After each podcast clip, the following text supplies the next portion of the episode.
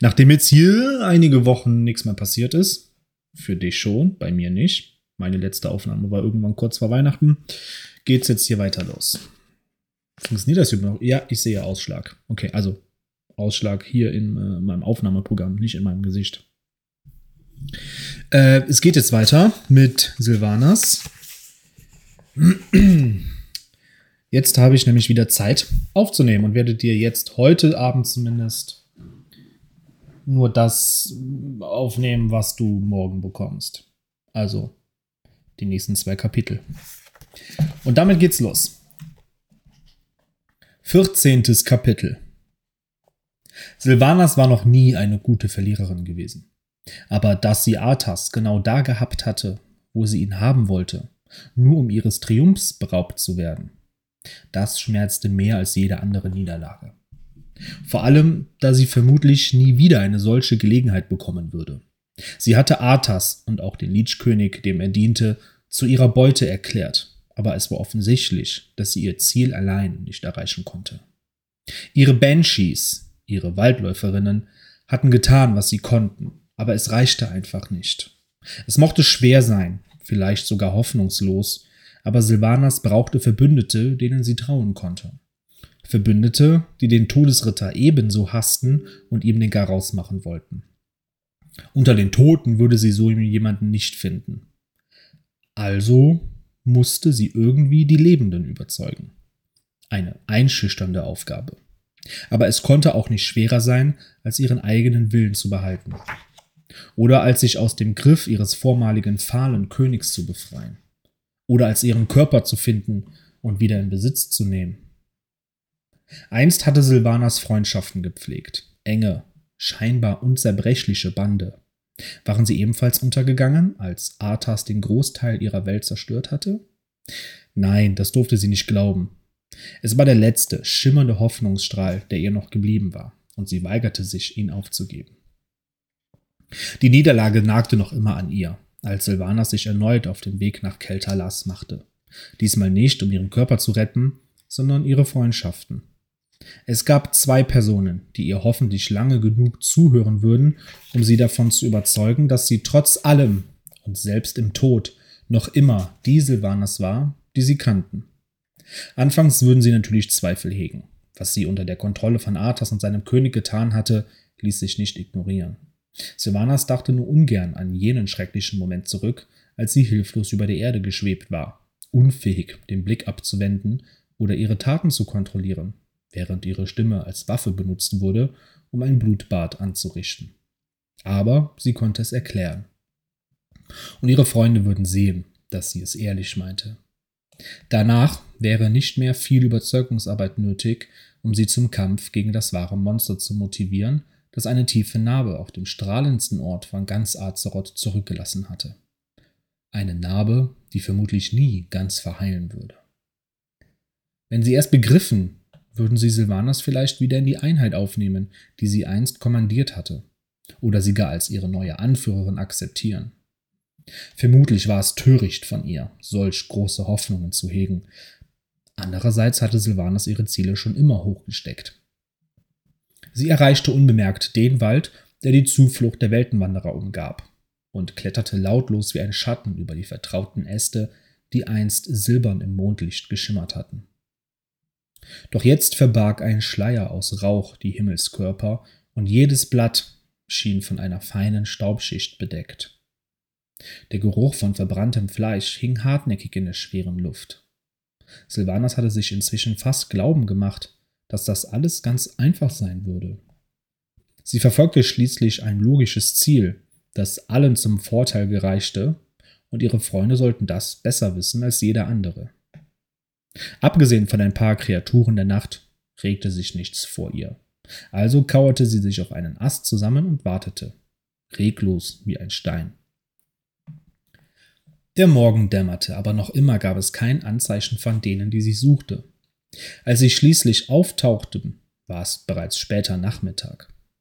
Es waren nur die beiden, genau wie Silvanas gehofft hatte.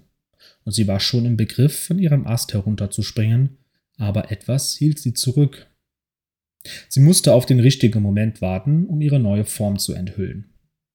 Also beobachtete sie die beiden durch die Lücken im sanft wogenden Geäst. Sie bewegten sich steif wie alte Männer, und als Lortimer den Kopf in ihre Richtung drehte, sah Silvanas, dass ein Auge unter einer Augenklappe verborgen war.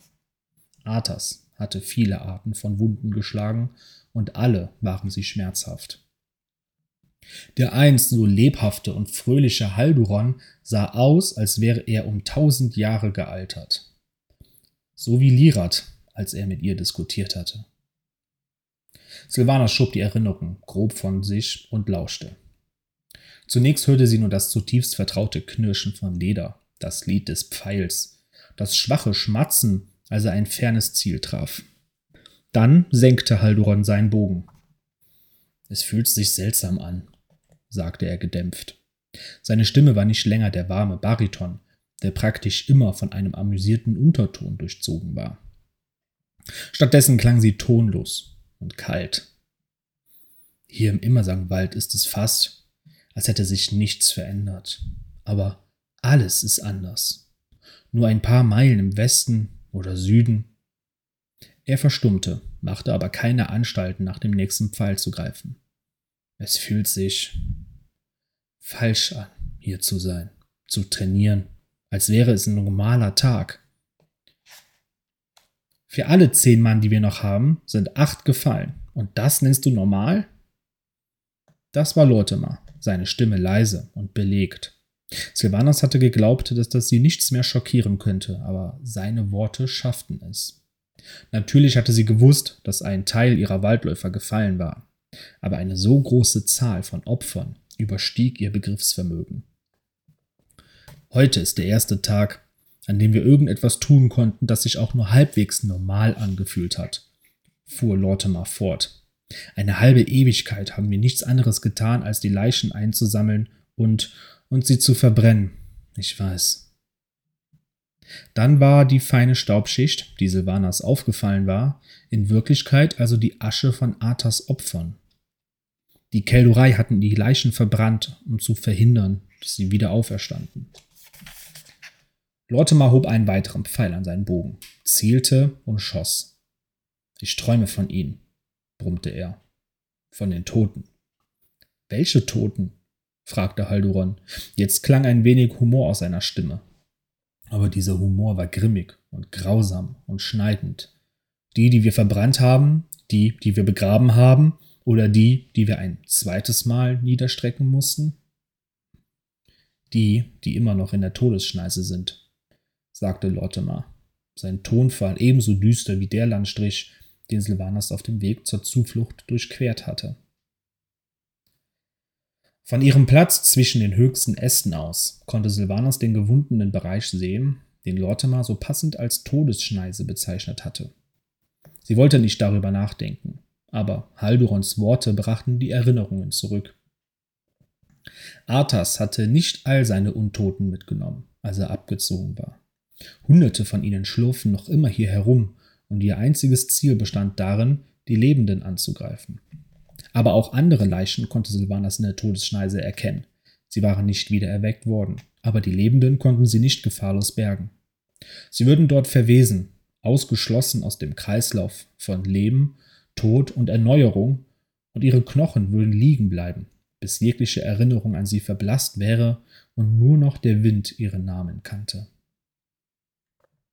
Eine neue Woge von Hass brandete durch Silvanas hindurch und drohte sie mit sich zu reißen. Selbst jetzt noch lag der Schatten von Arthas Menethil über ihrer Heimat, und sie war nicht sicher, ob er je verschwinden würde. Nicht nur aus ihren Landen, sondern auch aus den Herzen und Seelen ihres Volkes. Nur eines war gewiss. Die beiden Männer unter ihr, die mit dumpfen Stimmen und trüben Augen ihren alltäglichen Aufgaben nachgingen, würden mehr als willens sein, sich der Jagd auf Arthas anzuschließen. Der perfekte Moment war gekommen. Silvanas bereitete sich darauf vor, hinabzuspringen und die Worte zu sprechen, die sie sich zurechtgelegt hatte. Das Versprechen, dass sie ihr trauen könnten den Vorschlag, gemeinsam den verhassten Todesritter zu vernichten. Aber Haldurans Satz, äh, aber Haldurans nächster Satz ließ sie erstarren. Ich sehe Silvanas in meinen Albträumen, dieses geisterhafte Ding, das dem Befehl des Schlechters gehorchte. Seine Stimme wurde rau. All die Unschuldigen, Lortemar. Und dann dieser grässliche Schrei. Als würde das Monstrum bedauern, was es tut, ohne sich aber zurückhalten zu können. Lortemar ging hinüber und legte ihm die Hand auf die Schulter. Und genau deswegen wissen wir, dass Silvanas nicht mehr ist, mein guter Freund. Sie hätte einen Weg gefunden, sich zu widersetzen, selbst wenn sie es vernichtet hätte. Ich vermag leider keine Albträume zu vertreiben. Und könnte ich es, würde ich bei mir selbst anfangen. Aber eines lass mich dir sagen. In diesem mordenden Monster steckt nichts, rein gar nichts mehr von unserer alten Freundin. Und wüsste sie, dass ihr Ebenbild benutzt wurde, um jene zu töten, für deren Schutz sie ihr Leben gab, dann wäre sie entsetzt. Glaubst du, glaubst du, sie hat Frieden gefunden? Haldoron klang hoffnungsvoll und suchte offensichtlich nach Bestätigung. Ja, ich weigere mich, etwas anderes zu glauben. Sie ist fort und ich bin froh darum. Zu sehen, was ihrem Volk widerfahren ist, würde sie zerstören, so viel ist sicher. Und was all die anderen angeht, die der Schlechter wiedererweckte, es wird eine Weile dauern, aber früher oder später werden wir ihnen allen zu der ewigen Ruhe verhelfen, die ihnen verwehrt blieb. Hätte sie noch gelebt und Lungen gehabt, die auch ohne ihr bewusstes Zutun funktionierten, hätte ihr der Atem gestockt. Monster. So wurde sie also genannt.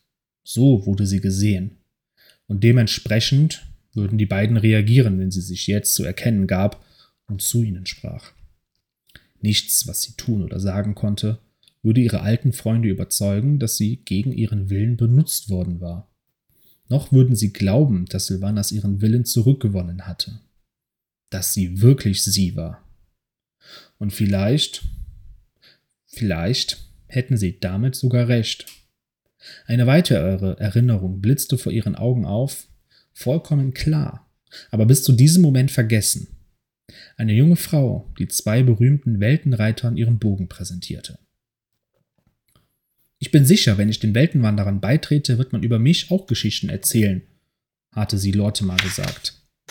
Und sie hatte recht behalten. Nur waren es düstere Geschichten, voller Verbitterung.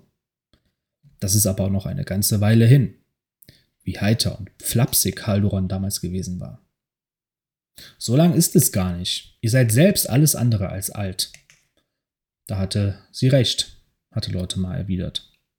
Humorvolle Sticheleien, Träume von Ruhm und Ehre. Ein scharfes, unterdrücktes Schluchzen ertönte, und als Halduran widersprach, klang seine Stimme zittrig und gebrochen. Ich vermisse sie, Lortemar. Ich auch, aber sie würde nicht wollen, dass wir trauern. Sie würde wollen, dass wir uns als Freundin an sie erinnern, mit scharfer Zunge, wachem Geist und einem endlosen Vorrat an Energie und Leidenschaft. Das wird immer unsere Silvanas sein, nicht das Monster, das jetzt ihr Gesicht trägt.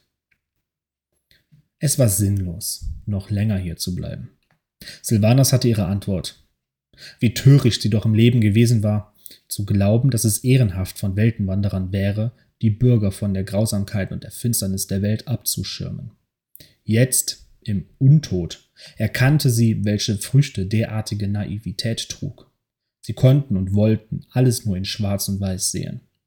Sylvanas war weder tot noch lebendig, also war sie in den Augen ihrer Freunde, selbst jener, die sie ganz genau kannten, nicht anders als die geistlosen Kreaturen, die die Todesschneise unsicher machten. Diesmal war Silvanas machtlos, als der Gedanke an Lirat in ihren Geist hochkroch. Hätte ihr Bruder ebenso empfunden wie Lortimer und Halduron? Hätte er seine Lady Mond in dieser Leiche wiedererkannt? Falls irgendjemand bereit gewesen wäre, ihr zuzuhören und ihr Glauben zu schenken, dann doch gewiss er. Jetzt ist alles anders, hatte Lirat gesagt. Früher lebten wir in einer gemütlichen, privilegierten Welt voller Wein und Gesang und Gelächter, mit unserer Familie. Aber diese Welt ist fort und sie wird nie wieder zurückkommen. Ich dachte, von uns allen würdest zumindest du an mich glauben, aber das tust du nicht. Worte und die Erinnerungen daran waren die Klingen, die am tiefsten schnitten. Jetzt war Lirat tot und sie trug die Verantwortung dafür. Doch obwohl sich sein Grab ganz in der Nähe befand, brachte Silvanas es einfach nicht über sich, ihn zu besuchen. Sie ließ ihre Freunde und ihren eigenen zerschmetterten Idealismus hinter sich und schlich ebenso leise davon, wie sie gekommen war. Sie wirbelte nicht einmal den Staub der Toten auf, der wie ein Leichentuch über den Landen lag, die sie einst so geliebt hatte. Silvanas versuchte, ihre Gefühle zu verbergen, aber sie scheiterte, und schon bald schwebten ihre loyalen Waldläuferinnen besorgt um ihre Herrin herum. Ihr wirkt betrübt, Herrin. Silvanas brachte es nicht über sich, ihnen zu verraten, wie die lebenden Weltenwanderer sie jetzt betrachteten, also wandte sie sich rasch einem anderen Thema zu, dem Fluch des Untods. Seid ihr denn nicht betrübt? fragte sie. Vor ein paar Tagen noch waren wir Sklavinnen des Lichtkönigs. Wir existierten nur, um in seinem Namen zu morden. Sie konnte die Trauer und die Frustration in ihrer eigenen, widerhallenden Stimme hören. Die Banshees. The Banshees? Wieso habe ich das so behindert gesagt? The Banshees? Die Banshees blickten einander an. Ich verstehe nicht, Herren. Unser Wille ist wieder frei. Ist das nicht, wofür wir gekämpft haben? Ich dachte, ihr würdet euch freuen. Die Worte, die Worte irritierten sie nur noch mehr. Wie könnte sie sich freuen, wo ihre Freiheit ihnen letztlich doch nur erlaubte, das ganze Ausmaß ihres Leids zu erkennen? Wie wollte sie je wieder an irgendetwas Freude finden? Nichts an diesem Fluch ist Grund zur Freude. Wir sind doch immer untot. Schwester, noch immer. Monster. Sie blickte auf ihre blau-grauen Arme hinab. Tot. Sie hatte so große Mühen unternommen, ihren Körper zu finden und diesen verlorenen Teil ihrer selbst zurückzufordern, aber nichts daran stimmte sie fröhlich. Was sind wir, wenn nicht Sklaven dieser Marter? Ihre brütenden Gedanken wurden von einem vertrauten Laut unterbrochen. Den seltsamen, hallenden Surren eines dämonischen Portals. Misstrauisch, aber auch neugierig beobachtete sie, wie Varimat, Varimat, wie Varimatras vor ihnen erschien. Silvanas hörte nur halb hin, während er sie und ihre Bemühungen, Arthas zu entmachten, in höchsten Tönen lobte. Ihre volle Aufmerksamkeit hatte der Dämon erst, als er sagte, ich bin hier, um ihr ein Angebot zu machen. Werde offiziell ein Teil unserer neuen Ordnung. Nein. Die Worte ihrer einstigen Freunde mochte sie tief verletzt haben, aber ihren Willen hatten sie nicht gebrochen. Es war eine gewaltige Anstrengung gewesen, sich von Arthas Ketten zu befreien. Sie würde das alles nicht wegwerfen, nur um wieder ein Lakai zu werden. Die offensichtlich aufgesetzte Förmlichkeit des Dämons schürte ihren Zorn und ihre Stimme war barsch, als sie ihm antwortete. Varimatras, sagte sie, so kalt und betont, als würde sie in ein ungehorsames Kind tadeln. Mein einziges Ziel ist es, Arthas Tod zu sehen. Daran hatte sich nichts geändert. Im Gegenteil. Jetzt, wo sie nicht länger auf die zielen konnte, die zu Lebzeiten ihre Befehle befolgt hatten, war diese Mission für sie nur noch wichtiger geworden. Ich habe keine Zeit für kleinische Politik und Machtspiele. Ihre offene Ablehnung stieß bei Varimatras auf wenig Gegenliebe. Er trat vor, seltsam anmutig auf seinen langen Ziegenbeinen, und die höfliche Fassade zerbröckelte. Vorsicht, Milady, warnte er, seine Stimme eine leise, bleiernde Drohung. Es wäre höchst unklug, unseren Zorn zu erregen. Wir sind die Zukunft dieser. Er zögerte kurz, dann fuhr er fort. Dieser Pestländer. Die Wahl ist ganz einfach. Schließt euch uns an und herrscht oder werdet zermalmt. Die Schreckenslords waren von ihrer Überlegenheit überzeugt und Sylvanas konnte bestätigen, dass sie skrupellos und mächtig waren. Sie staunte darüber, wie ähnlich sich alle machthungrigen Wesen doch waren, egal ob es sich nun um die niederen Adeligen der Keldurei, um Todesritter oder um Dämonen handelte. Ihre Zunge war scharf und vielleicht ein wenig zu ungezügelt, als sie entgegnete Ich war lange genug ein Sklavin, Schreckenslord. Ich werde meine Freiheit nicht aufgeben, um mich an euch Narren zu binden. Varimatras schäumte vor kaum beherrschter Wut wie ihr wünscht. Unsere Antwort nähert nicht lange auf sich warten lassen. Dann ließ er sich mit grimmiger Miene von dem dämonischen Portal zu seinen Brüdern zurücktragen. Silvanas konnte nur raten, welche Art diese Antwort sein würde. Wäre es nicht klüger gewesen, sein Angebot anzunehmen? Fragte Charlindra. Manche mögen es klug nennen, nickte Silvanas, aber ich nenne es töricht. Sie würde nie wieder jemandem dienen. Nein, von diesem Moment an würde Silvanas genau das tun, was sie schon zu Lebzeiten getan hatte. Führen. Nur, wer sollte ihr folgen? Die Lebenden hatten sie verstoßen, und die Dämonen konnte sie nicht trauen. Es gab nur eine Gruppe, die sich für ihre neue Armee eignete. Nur eine Gruppe, die ihre neue Form der, Existan der Existenz akzeptierte. Die Toten und die Dunklen.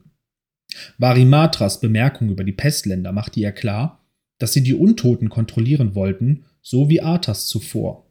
Aber Sylvanas würde das nicht zulassen. Eine weitere Erinnerung tauchte ungebeten vor ihrem geistigen Auge auf. Wisst ihr, in Lordaeron erzählt man sich, dass die Hochelfen die besten Bogenschützen in der ganzen Welt sind. Genau so ist es. Man erzählt sich in Lordaeron aber auch, dass die Hochelfen das arroganteste, egoistischste und eitelste Volk auf der ganzen Welt sind. Das eine schließt das andere nicht aus. Nathanas war vermutlich nicht in der Hauptstadt gewesen, als Arthas dort auftauchte und Chaos und Verderben über die Bewohner brachte.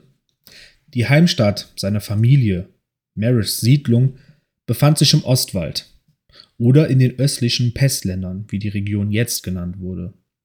So als hätte sie vor Arthas Ankunft nie einen anderen Namen gehabt. Alte Namen, alte Leben. Sie hatten keine Bedeutung mehr.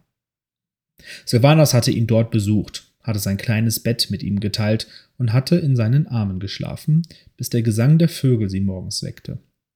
Es war eine simple, liebliche, grausame Erinnerung, und sie schmerzte so sehr, dass ihr Körper sich dabei krümmte. Sie hatte ihn geliebt, obwohl keiner von ihnen je dieses Wort benutzt hatte, und jetzt war es zu spät. Silvanas versuchte noch genau, äh, Silvanas wusste noch genau, wie alles ausgesehen, wie alles gerochen hatte, aber nicht, wie sie sich gefühlt hatte.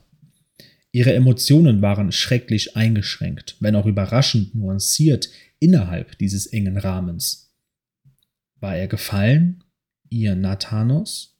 Und falls ja, hatte er sich dann sein eigenes Bewusstsein zurückerkämpfen können, so wie sie? Oder hatte er einen Ausweg gefunden? War er einer der wenigen, denen durch ihre Liebe zum Licht, ihre Klugheit oder einfach nur Glück die Flucht gelungen war? Diese Möglichkeit stimmte sie leider nicht fröhlicher. Falls Nathanos noch lebte, würde er vermutlich genauso von ihr denken wie ihre Freunde. Er würde sie für eine Monstrosität halten. Was Lortimer und Halduron gesagt hatten, war grausam gewesen, und sie wollte diese Verachtung nicht auch von dem Mann ertragen müssen, der ihr so nahe gestanden hatte, oder von ihrer eigenen Schwester Veresa, die angeblich noch am Leben war. In diesem Moment wurde Silvanas klar, dass nichts von alledem wichtig war. Sie brauchte keinen Liebhaber, keine Freunde, keine Familie. Arthas hatte ihr all das geraubt, als er ihr Leben genommen hatte. Vielleicht könnte sie eines Tages wieder über solche Dinge nachdenken, aber erst nachdem sie ihre Rechnung mit dem Todesritter beglichen hatte. Sie blickte zu ihren Waldläuferinnen auf, ihren Banshees, und ihre Gedanken wanderten zu dem kleinen Geistermädchen, das so bereitwillig das Leben seines Königs gerettet hatte. Dieses Kind war von Arthas ermordet worden, egal ob er nun selbst zum tödlichen Streich ausgeholt oder seiner Geißel die Arbeit überlassen hatte. Ihr Geist sollte ihm nicht dienen müssen. Die Antworten eröffneten sich wie ihr wie von selbst, ganz ruhig, regelrecht friedlich. Ihre alten Freunde hielten sie also für ein Monster. Dann würde Silvanas ihnen zeigen, wie ein wahres Monster aussah. Sie würde sie alle unterwerfen und anführen. Die Dämonen wollten sie benutzen, dann würde Silvanas den Spieß umdrehen. Mit einer starken Armee, die von ihren Banshees manipuliert und kontrolliert wurde, konnte sie die Schreckenslords einen nach dem anderen bezwingen. Und am Ende würden sie vielleicht Silvanas dienen. Ihre Brüder und Schwestern warteten auf sie, auch wenn sie es noch nicht wussten. Sie waren verloren und verwirrt. so wie das kleine Geistermädchen. Nicht länger die Geißel, aber auch noch nichts Neues. Nichts Größeres. Die Lebenden hatten sich von ihnen abgewandt und ebenso das wahre Monster, das sie erschaffen hatte.